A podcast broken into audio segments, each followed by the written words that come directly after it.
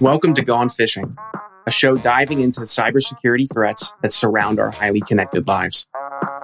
Every human is different. Every person has unique vulnerabilities that expose them to potentially successful social engineering. On this show, we'll discuss human vulnerability and how it relates to unique individuals. I'm Connor Swalm, CEO of Phin Security, and welcome to Gone Phishing. Hey everyone, welcome back to another episode of Gone Phishing. I'm your host, Connor, CEO at Phin, and I am joined by the amazing Reid Wellock, president of Fifth Wall Solutions. Reid, how are you?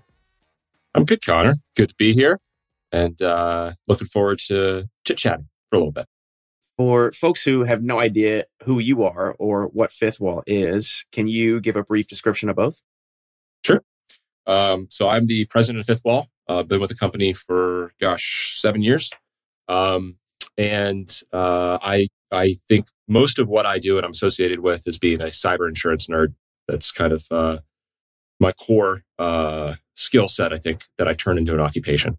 Um, Fifth Wall is a company. We are a cyber insurance wholesaler. Um, we're very unique in that all we do, all we touch, all we work around, all we work with is cyber insurance. It's, their core competency. And uh, we built a company around um, not just providing access to the majority of the global marketplace of all cyber insurance carriers. So to be able to get really good access to the products, uh, but to do a level of consulting around um, all parts and pieces that, that touch that. So understanding the exposure, level of risk. Uh, and we took that business that we were traditionally doing with retail agents, um, and we started working with MSPs in 2021 uh, to really help MSPs understand a lot of the complexities of what's going on with cyber insurance with their end clients.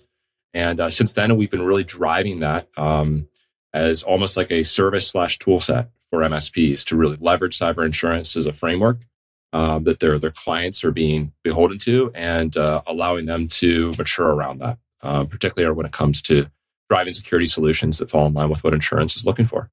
So um, it's been an adventure, but we're, we're having a lot of fun. Cyber insurance is a mystical being that it hides itself from mm. plebeian view and I'm the plebeian here.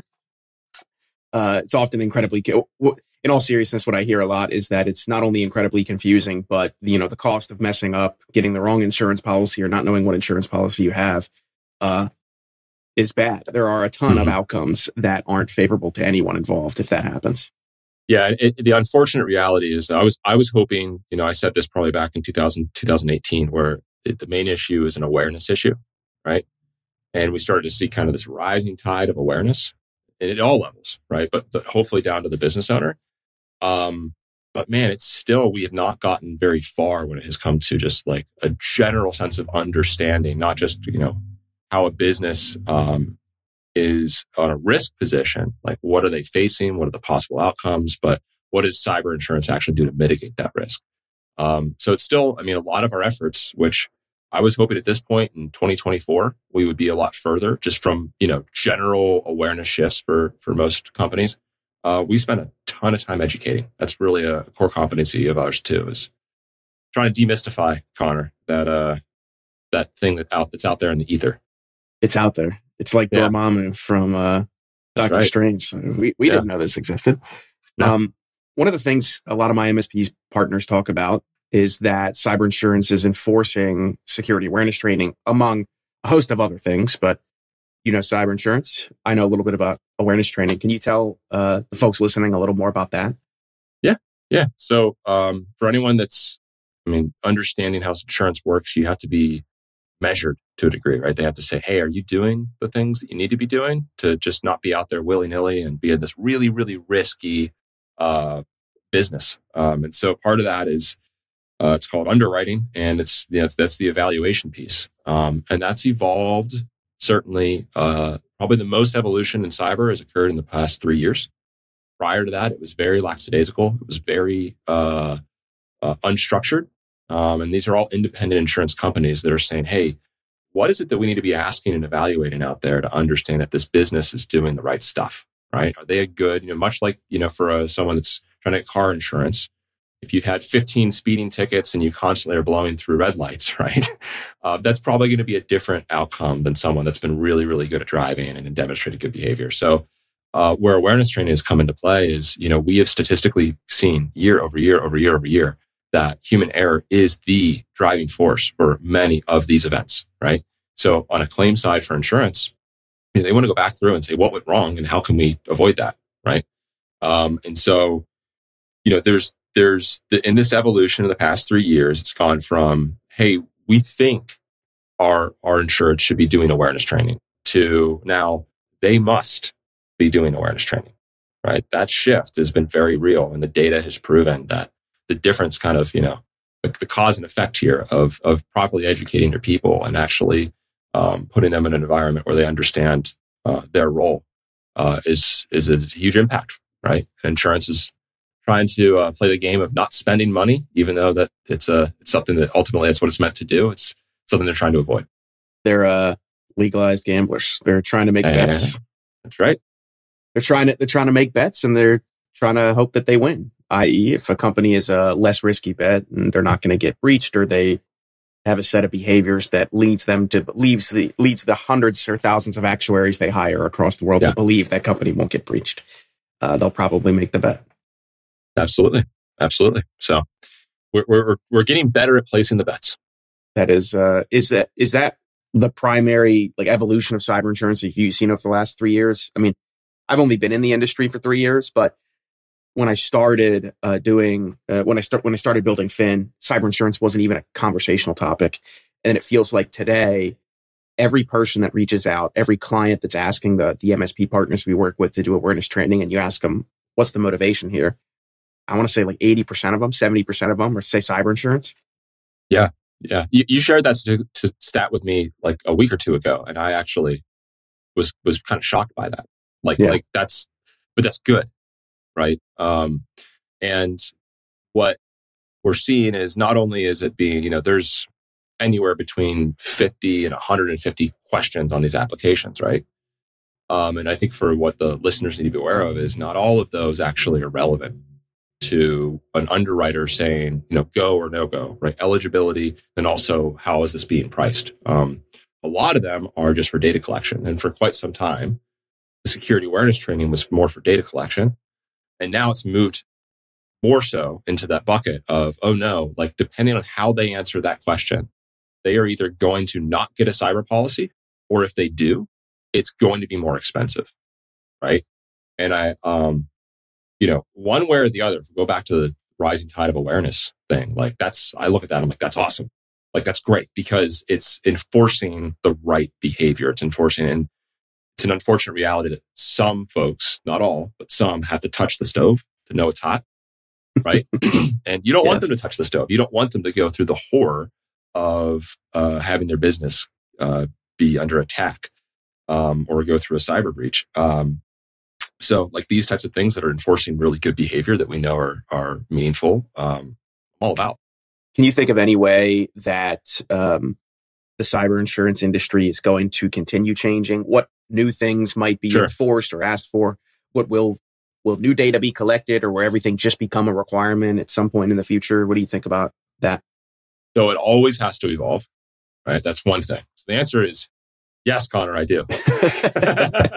um, in, the specifics of that, I think we're already seeing other, you know, it's kind of two two buckets of how are they evaluating the controls, the security controls, security awareness training being one of those, but you know, yep. EDR, uh, MFA, throw another acronym in there, um, pro- properly uh, set up and segregated backups. You know, there's there is a, a core list here, uh, and I know we've we've gone through those multiple times, but that list is expanding as we start to see like privileged access management. We start to see them getting more specific and meticulous on the the types of questions that they're asking around these controls, right?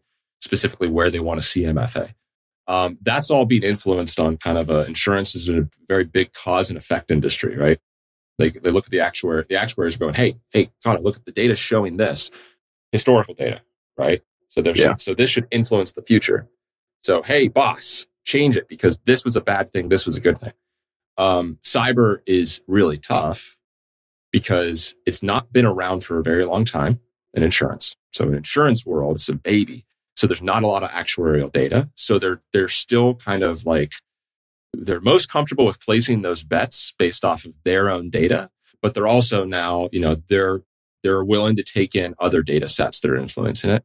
The second piece of that Um, so that's always going to evolve, right? So yeah. depending on how things are going and the consequences, it's going to dictate action. The other piece of it is how are we evaluating how these controls are managed? So it's not just the presence of it. Let's use EDR for or MDR, for example. Like if, if you have that deployed across only 50% of your endpoints and of that, majority are in passive mode, that's not really doing much, right? Compared to if it was properly configured and across all endpoints within the whole organization.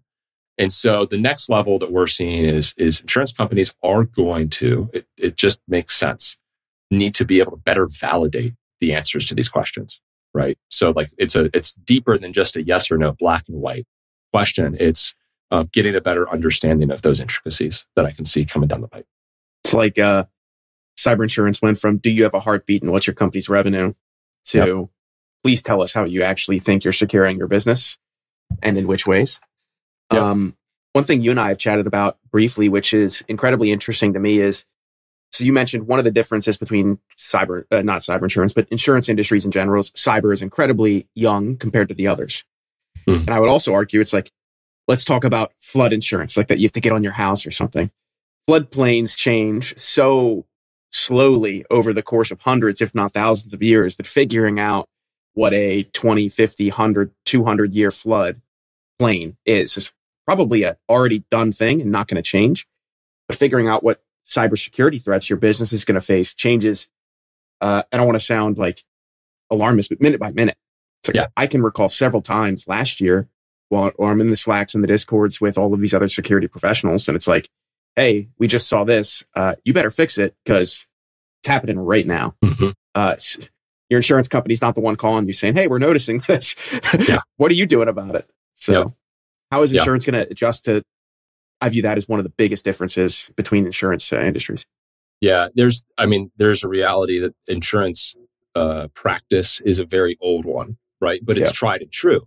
And your point is really, really valid because they're used to types of, uh, you know, exposures and perils that they have been able to study for a really long time. And they actually have a just, you know, they, they're not, um, successful 100% of the time, but they don't need to be, right? They just need to be successful a certain percentage of the time to maintain, um, you know, their profits and so on and so forth. But for cyber, the big issue, and, and I'll get to what I think they're going to do, but one of the things I'll add is uh, insurance in general is going to operate off of also like, what does it look like if you know, what they call the catastrophic loss, the catastrophic, what's the event that actually puts everybody back on their heels? Like a hurricane, right? A hurricane is one of those things that many people might not know, but like a, when a hurricane happens, it affects the entire insurance industry for the most part, right? There's always something tied, right? Um, and it's kind of looking at economics and you can kind of see it's this living, breathing organism, but we haven't had one of those in cyber. And so that's also a big concern for all of these companies to say, well, we think we're placing good bets, but we don't have data on what that big catastrophic loss looks like. And it, and it definitely is putting people on their heels. Um, but I think the reality, Connor, is that they're going to need to continue to um, adjust their process to the old and dusty top hat and monocle sitting in the London office going, ah, yes, the past 200 years have dictated exactly this, right? Um, to being able to work with a lot of third parties that have a really, really, you know, better idea and insight into how to evaluate these things. I think insurance companies at some point can get there themselves, but man, that's just like a really tall ask. So we're already seeing a lot of companies form really good partnerships. And we're also seeing them, as I mentioned earlier, when it comes to validating these things, they can get a lot of good data to say, Hey, look, this is what's coming. This is what's, you know, we should be paying attention to as an insurance company. But then, um, you know, it's kind of like, what are they asking for for not only to, know, on the left of boom to prevent, what are they doing on the right of boom side? Because it's kind of this inevitable explosion that's going to occur, but how do we reduce the blast radius?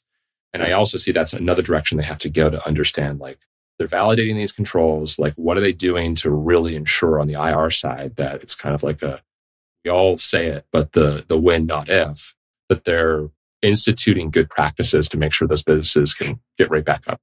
Yeah that's largely what spawned like a zero trust mindsets and yeah. architectures. Exactly. assume you're already breached. Assume there's already malicious activity. Assume there's already malicious actors. How would you like your people and your systems and your processes to behave? Go. Uh, yeah. It probably is a really healthy way. I mean, it exists because it creates some amount of additional security. So it'd probably be really healthy for the insurance industry to adopt it as well. Yeah. Yeah. There, there's a slight issue too, which is, you know, you've got really good, and this is, we're seeing this in the MSP space, right? You've got all these solutions that are built, but not for scale. They're built in the enterprise space. And I think, and, and but, but you've got companies that are taking, like, we'll take privileged access management, for, for example, right? They took for the long time. That was really mostly for the enterprise space, but now it took a level of creativity to say, hey, how do we take that and put it into the SMB market? It needs to be accessible, it needs to be affordable, it needs to be scalable. Um, insurance companies are looking at the same thing, right? What mm-hmm. they're asking, you know, they could ask for the moon, but is that really achievable? Right? Is it really achievable to ask a business to invest $100,000 right now to become the best risk possible? No. And they just won't buy your policy. It's as easy as that. They'll go, they'll go somewhere else. Right. And so they have to ride that line. Right. Yeah. That is, uh, you know, it's hard enough to convince people to spend on cybersecurity, especially if it's a small business with razor thin margins and, you know, in this growth mode. And, uh, you know, cybersecurity is here for Main Street America. A lot of people are more aware of it than ever. And yeah. I think cyber insurance is going to be a piece of that moving forward. 100%. If, uh, if folks wanted to reach out to you or reach out to learn a little bit more about Fifth Wall, uh, where would you yeah. suggest they go? Well, the easiest place is if you go to uh, fifthwallsolutions.com slash MSP.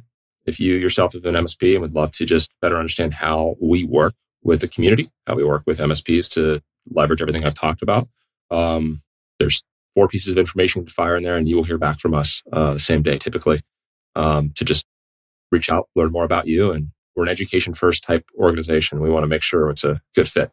So Awesome. Um, well, Reid, thanks for thanks for hopping on. Thanks for chatting with me. If you were uh, listening or watching, we will have links to um, everything Reid just mentioned. So if you'd like to learn a little bit more about cyber insurance, feel free to do so. Um, cyber insurance is a topic that keeps coming up. I know incredibly little about it, and so do many of the people who bring it up to me. So I always point people to Fifth Wall uh, to say, just go talk to them, go download the PDFs, and go learn a smidge more about cyber insurance, and you'll feel incredibly, uh, incredibly well educated. So awesome work. We appreciate that, Connor, and, and thanks for having me. Anytime. Thanks for being on. Folks, thanks for listening or watching. We'll see you on the next episode. Thank you so much for listening. If you want to find out more about creating high quality security awareness training campaigns that engage employees and change their habits, then check out Phin Security at phinsec.io or click the link in our show notes. Thanks for fishing with me. See you next time.